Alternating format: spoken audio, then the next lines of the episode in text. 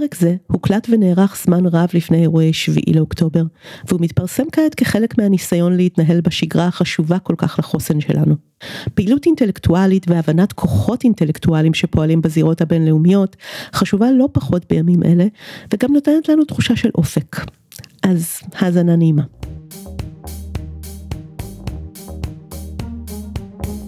המצב הפוסט-אנושי פודקאסט על טכנולוגיה, תרבות ורוח, עם דוקטור כרמל וייסמן.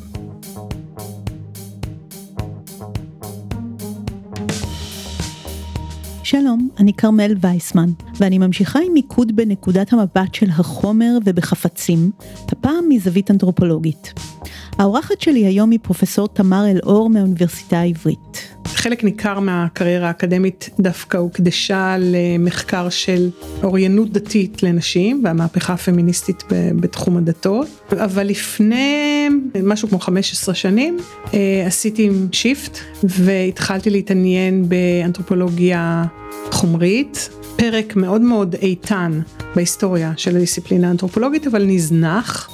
ולקראת סוף האלף, כשאני חזרתי אליו וחשבתי שכמה אני מקורית ואיזה יופי, גיליתי שאני בתוך גל עידן האנתרופוקן, וזה אני עוסקת בתרבות חומרית, סגנון מקומי, אם יש דבר כזה סגנון ישראלי, והחומריות שלו, והפוליטיקה שלו, וההיסטוריה שלו, השפעה, וגם עניינים של מערכת היחסים בין חי, צומח ודומם. בואו נתחיל ונדבר על כל זה. All right, uh, lift off and the clock has started. למה תרבות חומרית תמיד הייתה באנתרופולוגיה? מהם הסיבות המעניינות שהיא נזנחה? מהם הנסיבות שבגללם היה גל של חזרה? האנתרופולוגיה היא תמיד uh, שרויה בתוך ביצה uh, בעייתית של, של קולוניאליזם, שבה קבוצה אחת uh, מבקשת ללמוד קבוצה אחרת, בתוך הסדר הפוליטי הקולוניאליסטי. יש גם השפעות הומניסטיות מאוד גדולות וניסיון להראות לעולם המערבי שהתרבויות האלה שעכשיו נחשפות לכאורה לראשונה לעיניהם של האנשים הלבנים הן תרבויות לכל עניין ודבר, הן ציוויליזציות, גם אם אין להם כתב, גם אם הן לא מאמינות באל אחד, גם אם הן מקיימות אורחות חיים שאנחנו לא מכירות, זאת ציוויליזציה, זה חלק מהמישן של האנתרופולוגיה. וכדי לעשות את זה ולהראות שיש כאן תרבות, העולם החומרי הובא כאבידנס, הובא כראיה. אז אם אפשר היה להראות לעולם אה, טכנולוגיה ופולחן ואומנות, עם כל הסקרנות והאקזוטיזציה והחמדנות והלקיחה וכל מה שאנחנו מכירות שממלא מוזיאונים אתנוגרפיים במערב אירופה והיום אולי מתחיל גם גל החזרה, זה היה חלק מהאנתרופולוגיה. ולכן כל האנתרופולוגים הראשונים עסקו בצורה כזאת או אחרת בעולם החומרי של התרבויות שהם חקרו. אם נסתכל על פרנץ בועז או על מרגרט מיד, אבות האנתרופולוגיה האמריקאית, המשרות שלהם, לפחות בזמן מסוים מהקריירה שלהם, היו במוזיאונים. והם היו מופקדים על אוצרות התרבות של ה-their people, של האנשים שלהם. אה, בכנסים אה, לא פעם החוקרים והחוקרות התלבשו בבגדים, מה שהיום יהיה ביג נו נו, התלבשו בבגדים של הנחקרים שלהם והסתובבו במלונות המפוארים שבהם היו מתקיימים הקונפרנסס האלה עם האטריבוטים של, ה, של העמים שלהם ומרגרט מיד שנים שנים הלכה עם מקל שהיא קיבלה מבניו גיני והיא גם העבירה את המקל הזה לאחת מתלמידותיה שהמשיכה להופיע בכנסים עם המקל הזה. אז לחומר הייתה נוכחות מאוד מאוד חשובה. עכשיו, למה הוא נעלם? פוליטית. כלומר, עם ההבנה בעצם שאנחנו מתחילים לייצג תרבות מסוימת דרך טקסטים ותרבות אחרת דרך חומר, גירץ בעצם בסוף שנות ה-70 ב-Interpretations of Culture עושה את מה שאנחנו קוראים המהפכה, המפנה הספרותי, ובעצם אומר שתרבות היא טקסט. ולכן אנחנו צריכים להמיר כחוקרים את כל מה שאנחנו רואות לטקסט, גם את החומר. אה, והחומר נדחק, מבויש, וגם אם אני חוקרת חברה שהיא חברה שאין לה כתב, אותה חברה שפעם היינו מציגים אותה גם דרך החומריות שלה, אה, הופכים את הכל לטקסטים. ונוצר לכאורה איזשהו אה, מקום של שוויון. גם התרבות המערבית וגם התרבות של העולמות השלישיים מיוצגת דרך טקסט ואין החומר נעלם. ואז אם את שואלת למה זה חזר, זה חזר באיזושהי דרך עקיפה אני חושבת, דרך לימודי תרבות גם.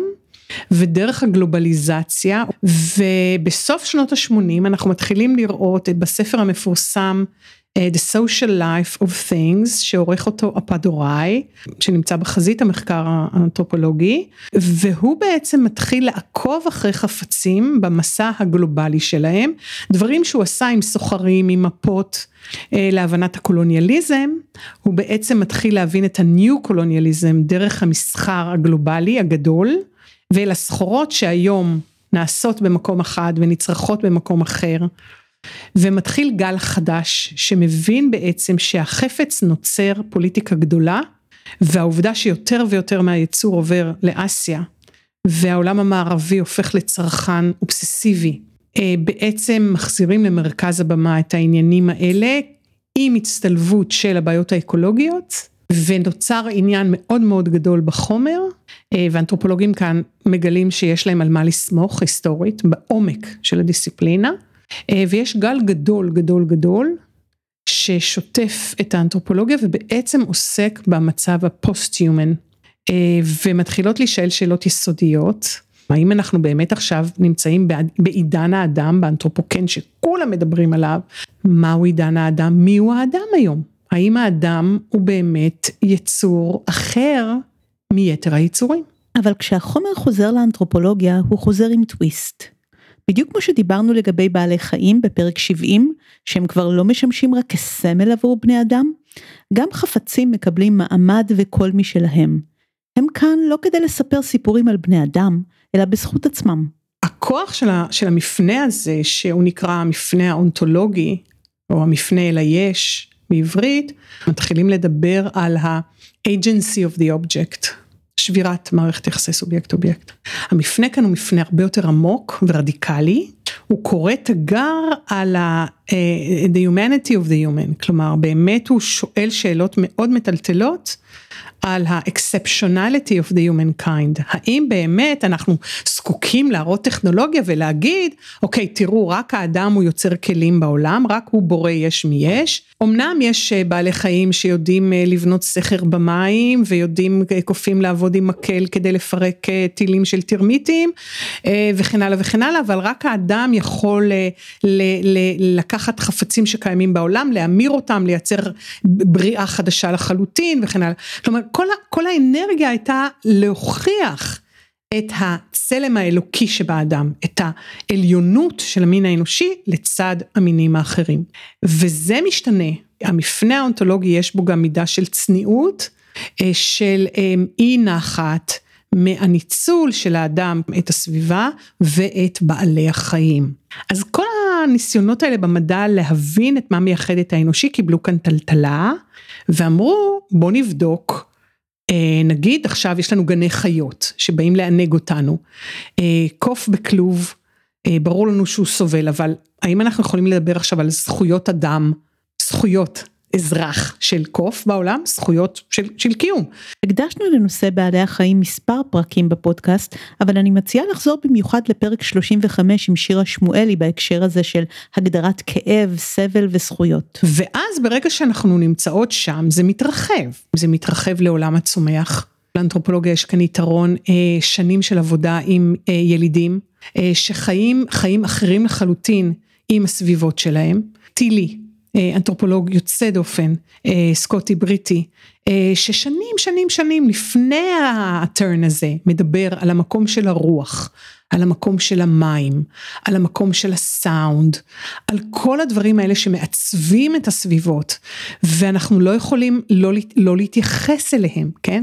לא להתייחס לתהליכיות של המטריאליטי כחלק מהחיות בעולם הזה, כן? לא, לא מהמצב של המיוט והדומם, של הסטיל אל הלייף, כן, אם אנחנו אומרים סטיל לייף, להרחיב את המשמעויות של איפה מתרחשים חיים. חיים מתרחשים גם במקל עץ שנכרת מעץ, ברור לנו שהעץ מלבלב, כן?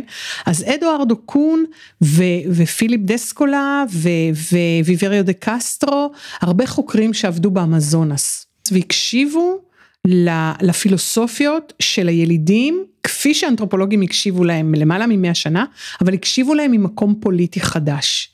נגיד שהיליד אומר לי, אני לא אקטוף היום מנגו, נראה לי שהעץ לא רוצה את זה היום. העץ כועס, אני לא, היום אני לא עושה את זה. אוקיי, אז אנתרופולוגים שמעו משפטים כאלה. מה עשה אנתרופולוג? זה היה העמק, מה שאנחנו קוראים, זו הייתה לשונו של היליד. עכשיו אני אתרגם את זה לשפת האתיק, לשפה שלי. מה בעצם הוא אמר? ואז אתה מחפש סיבות רציונליות, נגיד אני רואה שיש עכשיו מתחילה שלכת, או שיכול להיות שהוא רואה שיש עכשיו סוגים של ציפורים שבאים לאכול, ואני אתרגם את המשפט הזה, העץ כועס, או העץ לא רוצה, שנותן entity ונותן agency לעץ, להגיד לי מה לעשות, לא אני אומר לעץ מה לעשות, אני אתרגם את זה לשפה שאני מבין אותה. ועל ידי זה אני גם עושה משהו שאני מוציא את הפרימיטיב מהעמדה המטומטמת שלו, שהוא חושב שהעץ כועס, ואני אומר לא, הוא לא, הוא יודע שהעץ לא כועס, הוא אומר ככה, כי ככה הם אומרים, אני אתרגם לכם את זה. ואז ויויירוש דה קסטרו ואדוארדו קון ואחרים אומרים stop, אנחנו לא מתרגמים אותו. זה לא שיש עולם אחד שכל מיני אנשים קוראים אותו אחרת, יש המון עולמות. האמרידיאנס באמזונס חיים בעולם ששם העץ כועס. והם יודעים לקרוא את העולם הזה, אני בכלל לא יכול לתרגם אותו. בעולם שלי אנחנו, לימדו אותי שעצים לא כועסים, אז אני, אני לא יודע לראות את זה. אז אני לא יכול לתרגם אותו ואסור לי לתרגם אותו. אני צריך להישאר as close as possible לרידינג שלו, לפרשנות שלו, לדיבור שלו, נשאר צמוד למילה שלו העץ כועס. ואני מגלה, כמו שאדוארדו קון מגלה אחר כך, הוא מגלה רשתות תקשורת בין העצים, שיער זה community, ויש המון פועלים ביער שלא שמנו לב אליהם קודם, ולא ראינו אותם כאיזושהי תרבות. דיברנו על המחקרים האלו לגבי העצים מזווית אחרת בפרק 42 עם פרופסור עמית צורן. וברגע שה mindset משתנה, יש פריצות דרך מדהימות במחקר, ולכן פתאום האנתרופולוגים שהתחילו להתעניין בפטריות, עטלפים, אבל לא מהנקודה הזואולוגית, והתחילו המון שיתופי פעולה חדשים. יש קבוצה למשל של חוקרות בסנטה פה, שאנה צינג חוקרת הפטריות היא חלק מהם עם ברד ועם אה, דונה הרווי ומגיעות ברד מגיעה מפיזיקה והרווי הגיעה מפילוסופיה ואנה צינג הגיעה מאנתרופולוגיה והן מנסות לעבוד בצורות אינטרדיסציפלינריות באמת ואולי מילת המפתח שדרכה אפשר להבין את האופן שבו הן מנסות לפרש את מערכות היחסים בעולם היא סיבוכיות. פיתוליות, קישוריות, ובמילה האנגלית entanglement, הכל כרוך בהכל. עכשיו הרעיונות האלה תמיד היו בפילוסופיה, כן? אה, משק הפרפר, התנועות האלה, הפילוסופיות הקדומות יודעות להגיד את זה, הכל כרוך בהכל, אבל אנחנו מבינות את זה מהמקום של הזמן הזה, טכנולוגיות ואמצעי מחקר חדשים לחקור את זה, ויש לנו אחריות חדשה.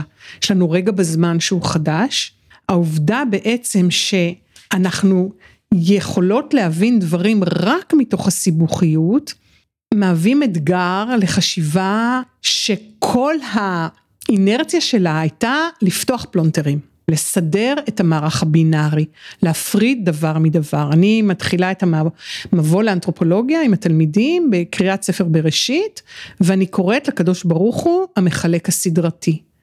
הוא מגיע תוהו ובוהו, מים נוגעים במים, השמיים נוגעים בקרקע, הכל נוגע בהכל, לא יודעים איפה מוצק, לא יודעים איפה נוזל, לא יודעים איפה אוויר, לא יודעים איפה חושך, לא יודעים איפה אור, הכל מעורבב בהכל. הוא לא מצליח להבין את זה, הוא אלוהים לא מצליח. הוא לא מצליח עם, עם הדבר הזה שזה הוא, בעצם זה הקוליות של האל. הוא מתחיל לחלק, ואיך הוא מחלק? הוא מחלק כמו שמחלקים בתקופת התנ"ך במסופוטמיה עם ההשפעות הבינאריות. בוקר מלילה ומים ממים וערב מזה ושמש וירח והכל הוא מחלק בשתיים. אז העולם הזה שהצעיד את האנושות לגילויים מדהימים מושתת על המחשבה הזאת של 500 שנה לפני הספירה, אבל הוא הגיע היום להישגים כאלה מדהימים, שהוא מבין בעצם שזה סוג של פיגום, ואם הוא רוצה להבין את היקום, הבנה נועזת יותר, הוא צריך להיכנס לאט לאט לאזורים האלה של תוהו ובוהו. מה שתמר אמרה כאן זו עוד דרך להבין את המשמעות של הפוסט מודרנה והפוסט הומניזם. כניסה לתוהו ובוהו, היכולת לעבוד עם שעטנז ולא לנסות לפרק אותו לקטגוריות ברורות.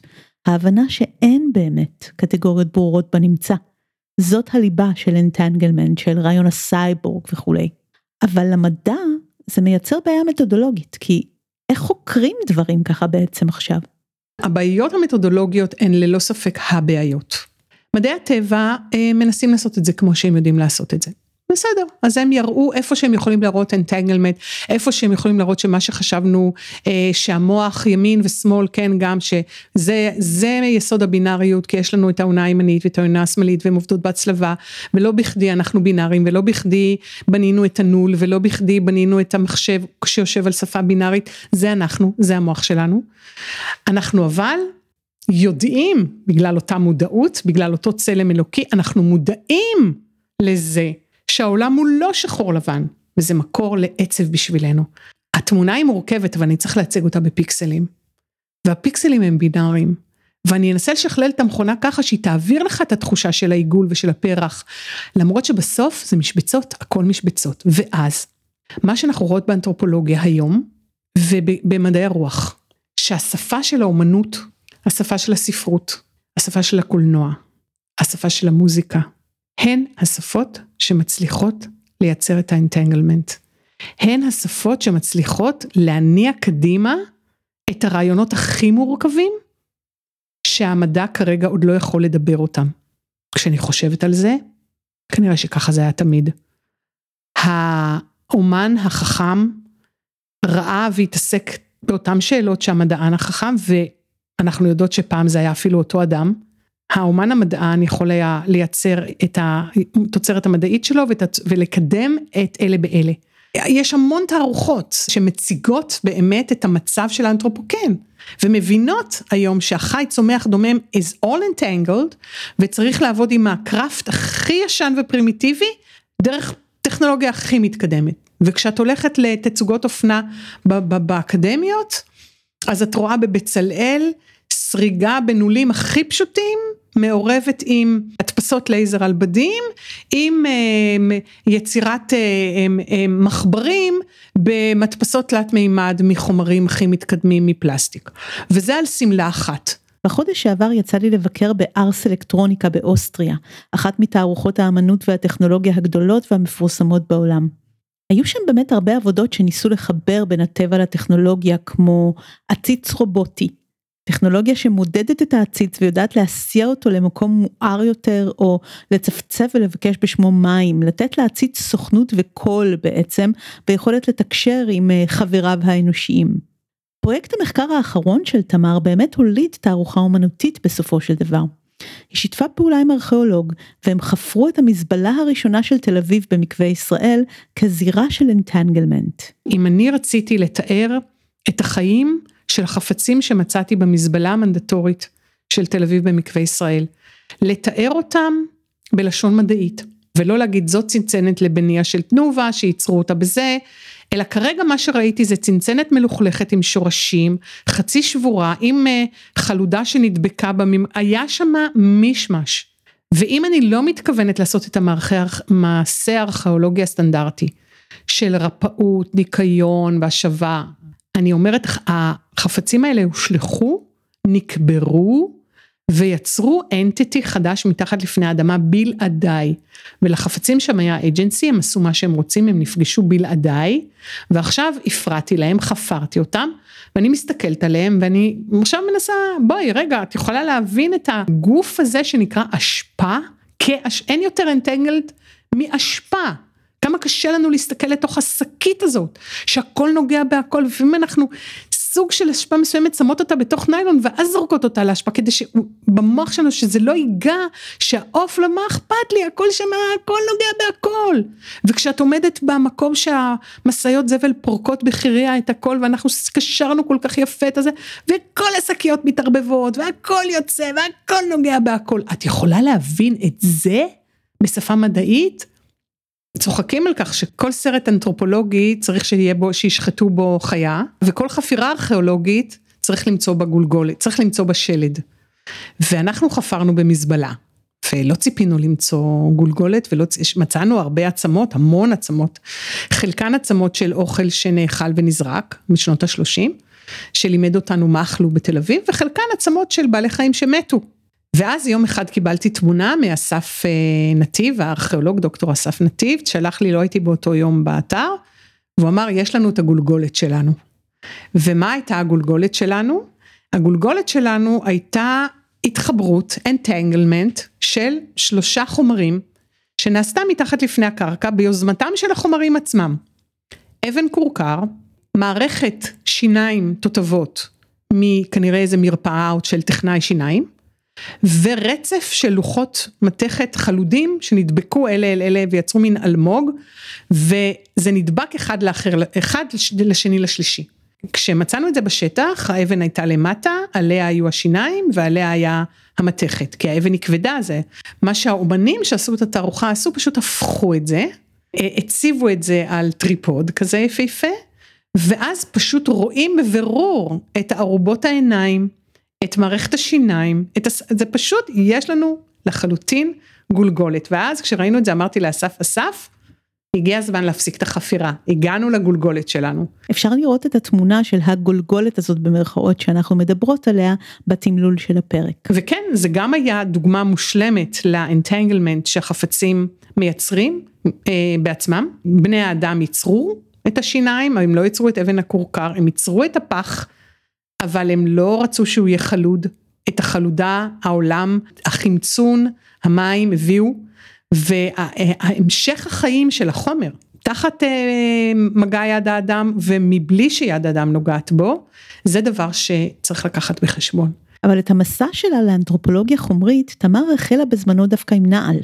סנדל ליותר דיוק. כשאני רציתי להתחיל לחקור חומר, וכמו שאמרתי הייתי בטוחה שזה נורא נורא מקורי, הלכתי למקום שאהוב עליי, שקשור לסגנון אופנה ו craft, בינת כפיים, ואז חשבתי אני צריכה לחפש לעצמי אובייקט הכי קלישאה שיכול להיות, שאפשר להגיד עליו שהוא הוא, הוא אובייקט ישראלי, אובייקט מקומי, ושאפשר לזהות אותו, שארכיאולוג כשהוא מגיע וחופר ומוצא כד ואומר זה מספרטה, הוא יודע שזה מספרטה. אז האם אנחנו, אני יכולה להיכנס לחנות תכשיטים במומה בניו יורק, להסתכל על תיבות התכשיטים, לראות איזה תכשיט שמושך את העין שלי ולהגיד, זה תכשיט ישראלי. וזה עניין אותי, האם הצלחנו לייצר שפה חומרית של המקום הזה. ואז התחלתי כמובן לקרוא אה, תרבות חומרית ובשנות ה-80 אה, אה, התחיל חוץ מהפדוראי יש את דניאל מילר באנגליה שהוא באמת אחד ממוליכי התחום, דניאל מילר כותב על ג'ינס, הוא כותב על, על סגנון של בג'בייקה, הוא כותב על סארי, תלמידים שלו כותבים, אמרתי קח את הסנדל התנ"כי. אנחנו יודעים באנתרופולוגיה של סובנירים שהקלישאה זה משהו שהתייר רוצה לקחת. זה נראה לו שזה הדבר של המקום. זה, זה חפץ שתיירים אהבו מאוד לקנות ועדיין אוהבים לקנות ואני אלך לחקור את, ה, את, ה, את ההיסטוריה, את הביוגרפיה של החפץ הזה. אה, וכולם אמרו לי, טוב, מה סנדל, נו אוקיי, סנדלים, סוציאליסטים, הקיבוצניקים, ה... לקחו את זה מערבים, רצו להיראות כמו ילידים, אה, ברור פחות או יותר. ובעצם אני מבינה שאחת הבעיות זה לדובב את החומר. איך חוקרים סנדל?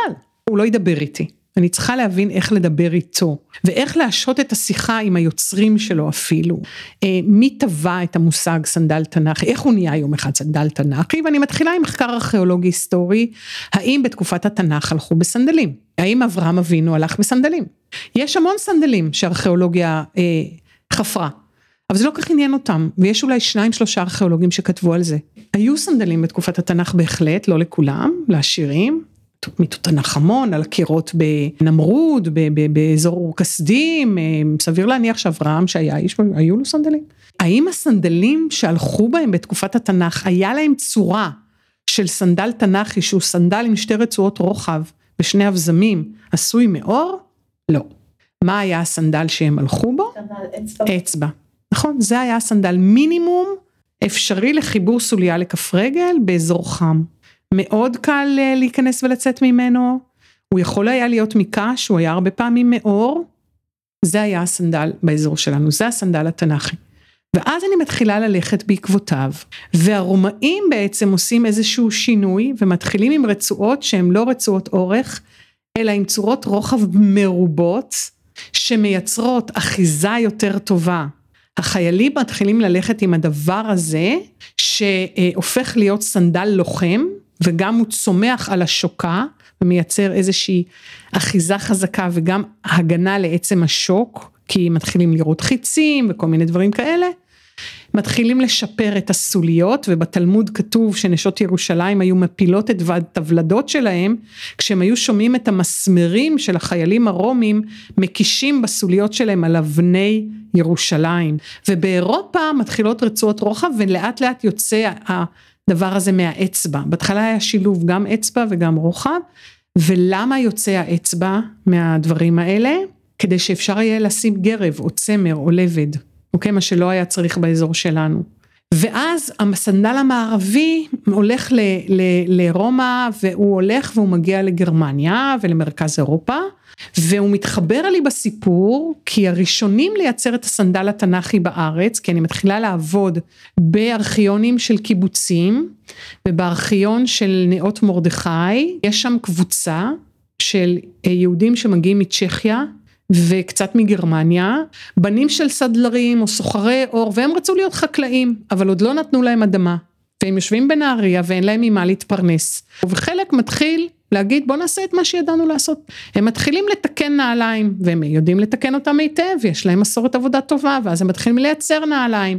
ואז הם מתחילים לייצר נעליים מייצרים נעליים גם לצבא הבריטי ואז הם מייצרים לחברים שלהם בקבוצה סנדלים כי חם ואיזה סנדלים הם מייצרים, ואני מתחילה לראות תמונות מסוף שנות השלושים, סנדל עם שתי רצועות רוחב, בהתחלה בכלל בלי אבזמים, לימים הסנדל הזה יקרא סנדל חוגיסטי, וסנדל שהוא prototype של הסנדל התנכי, ולמה הם עשו את הדבר הזה?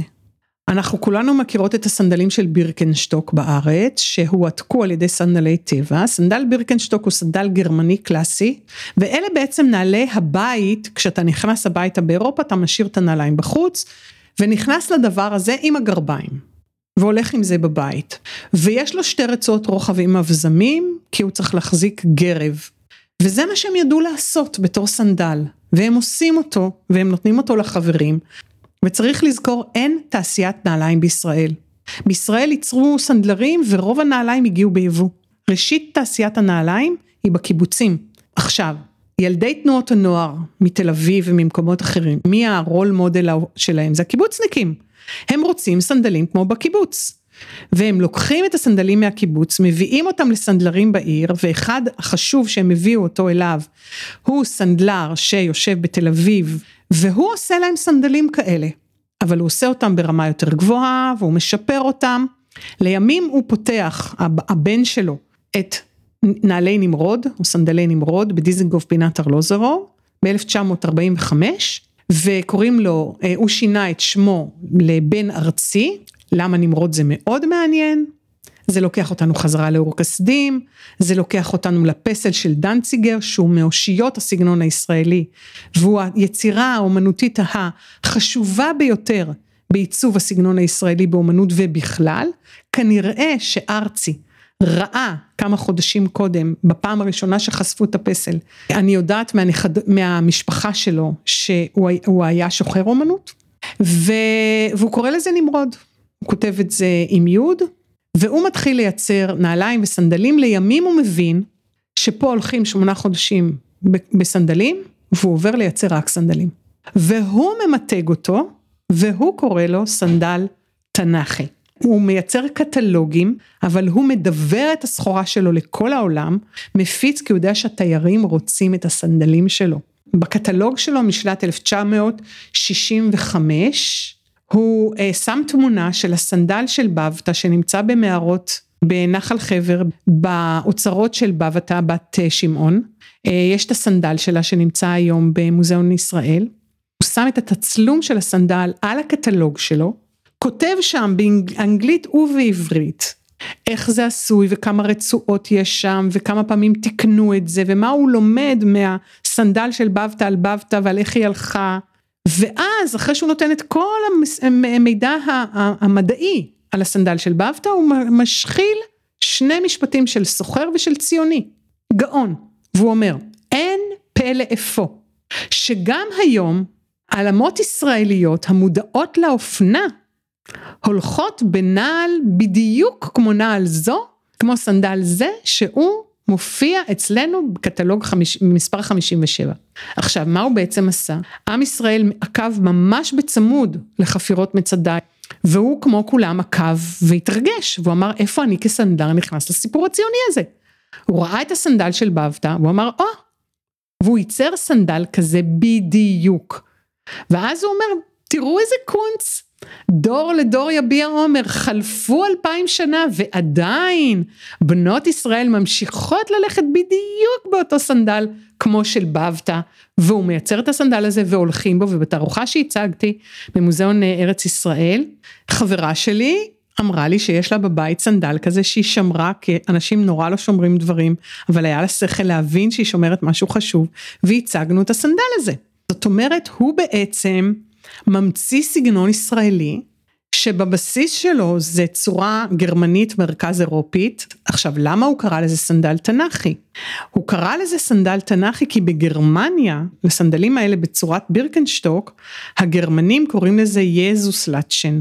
סנדלו של ישו, כי הם מדמיינים את ישו וגם נגיד הנזירים הפרנציסקנים שהולכים בגלימות, יש להם סנדלים כאלה עם שתי רצועות רוחב. הם בדמיונם דמיינו את ישו הולך עם הסנדלים שלהם והם קראו לזה יזוס לאצ'ן, עכשיו הוא לא יקרא לזה יזוס לאצ'ן, לכן הוא קרא לזה סנדל תנ"כי. וככה אנחנו עוברים דרך ישו ודרך גרמניה ודרך רומי ועושים את כל הסיבוב וזה חוזר לקיבוץ ובקיבוץ זה מופיע פתאום כדבר הכי אותנטי שצמח כאילו בקיבוצים ונולד במערת אה, האגרות בנחל חבר למרות ששם זה סנדל אצבע לחלוטין, כן? אה, וכל התערובת הזאת ככה מייצרים סגנון מקומי בחברת מהגרים, בחברה שמסתכלת על היליד והפלסטינים. ערבים בכלל לא הולכים בסנדלים, היום כן, כמובן. המתיישבים החדשים שהגיעו לכאן וראו את הפלסטינים, ראו אותם או יחפים או עם נעליים. אז דווקא הסנדלים אומצו מאוד בשמחה על ידי התושבים הערבים המקומיים, בעיקר הגברים, שאמרו איזה רעיון, נהדר, סנדלים, הרגל פתוחה, אפשר לנשום, והם הולכים בסנדלים, אבל זה, זה, להבדיל מדברים אחרים, לא משהו שלקחנו מהפלסטינים. כאן יש דרך שהסנדל גילה לי המון המון דברים על מאין לוקחים ואיך לוקחים ואיך מייצרים סגנון מקומי בחברה חדשה ובחברת מהגרים שהסיפור שלא מסתכל על החומר לא, לא היה מגלה אותו, לא היה רואה אותו. והסנדל אפשר את זה והוא אחר כך סיפר לי המון המון סיפורים על העיווי לדבר הזה על ידי התיירים למשל חברת נמרוד שהפכה לחברה שכל תייר בטח מארצות הברית לא היה חוזר לאמריקה בלי לפקוד את החנות הזאת. החוקים העירוניים אה, כפו על חנויות בתל אביב פעם לסגור את החנויות בין 2 ל-4. ונמרוד קיבלה היתר מיוחד לפתוח את החנויות בין 2 ל-4 רק לתיירים. ואוטובוסים של תיירים ממוזגים היו נעצרים ליד נמרוד בדיזנגוף והתיירים היו יורדים בין 2 ל-4 כדי שלא יחזרו לאמריקה חס ושלום בלי הסנדל. עכשיו עוד דבר מעניין זה האם ברגע שסגנון נצרב בתרבות מסוימת, כי זה מה שפרנץ בועז אומר, הוא ימשיך ויופיע גם כאשר הטעמים ישתנו והטכנולוגיה תשתנה. וזה מה שאני מראה, שכשהטעמים משתנים, כי כשאני הייתי ילדה לכולם קנו בנמרוד סנדלים, לפחות בתל אביב זה היה יקר, וקנו לך זוג אחד והיית צריך לשרוד איתו את כל הקיץ, אבל כשהאופנה השתנתה, אנחנו רואים בדיוק בסוף שנות ה-80 את העלייה של סנדלי שורש, וסנדלי שורש שומרים על הצורה של שני פסי רוחב, ואת הבירקנשטוק שמגיע לקיבוץ נאות, כשקיבוץ נאות נקלע לצרות כלכליות עם הבית חרושת שלו לנעליים, אחד החברים נוסע לגרמניה, מביא סנדלי בירקנשטוק ואומר חבר'ה יש פה משהו על שעם ואור, בואו ננסה, מעתיקים את זה, ומחזירים את זה לשוק כסנדלי נאות שהם גם סנדלי נאות שומרים על שתי רצועות הרוחב וגבר ישראלי מקבוצה מסוימת, כן? זה לא כל גבר ישראלי אבל הקבוצות הקנוניות, הקבוצות שנמצאות שמגדירות הפריבילגיים או, או לא משנה מה, סנדלי שורש מאוד מאוד נוכחים במגזר הציוני דתי, בקרב המתנחלים והמתנחלות, הקבוצות האלה מאמצות את הסנדל הזה כסממן לישראליות. והוא הופך להיות למשהו שכשאני נכנסת נגיד למסעדה בהודו ומשאירים כולם את הנעליים מחוץ למסעדה אני יכולה לספור כמה סנדלי שורש יש בחוץ ולדעת כמה ישראלים אני אמצא בפנים.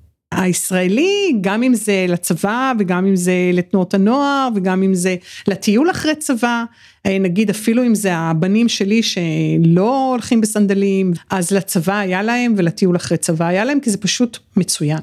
זה משהו שכף הרגל הישראלית מוכנה לשים עליה כי זה ישראלי מספיק. Uh, to wear your Israeliness. זה משהו שקשור מאוד לסגנון ולתרבות והסנדל עושה את זה בצורה מושלמת.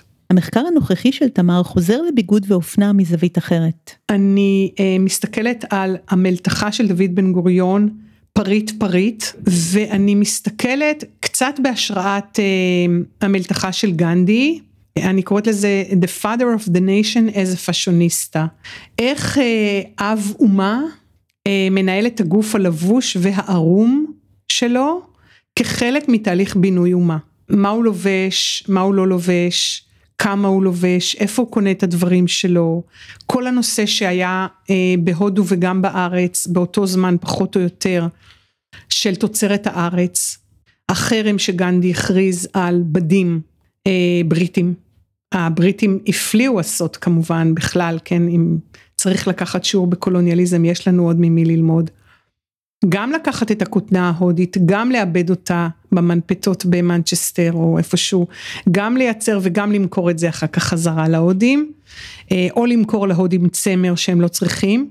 אה, כי הם לא, הודים חוץ מממש בצפון לא ממש צריכים צמר, אבל להגיד להם שאם הם רוצים להיראות כמו בני אדם הם צריכים חליפות מצמר והם לובשים מסכנים בחום צמר, וגנדי בא ואומר אנחנו לא נקנה ממכם יותר ואנחנו לא נתלבש כמוכם, אחרי שהוא שנים חי את חייו בחליפות שלושה חלקים, ולאט לאט הוא הולך ומשיל את הבגדים מעליו, מסיים את, חי... את חייו כמעט עירום, והוא עוטה בד כותנה שנהרג ביד מכותנה מקומית, בהריגה מקומית, אה, תוצרת הארץ. לקנות רק קאדי, שזה בדים שהם סוודשי, שהם תוצרת הודו. במקביל בארץ יש דברים דומים לכל הנושא של תוצרת הארץ, ובמקביל בן גוריון משחק בצורה זיקיתית עם המראה שלו, כל הנושא של החאקי, מכסיים קצרים, אה, לבוש צבאי, לבוש קיבוצי, היכולת שלו אה, לדעת אה, איפה להיראות כיצד, המלתחה שלו מלאה בבגדים מאוד יקרים. היה לו סטייליסט? סטייליסטית או ש... אחד הדברים שתמיד שואלים על בן גוריון מי הלביש אותו ואז כמובן שרשל אפם פולה הלבישה אותו.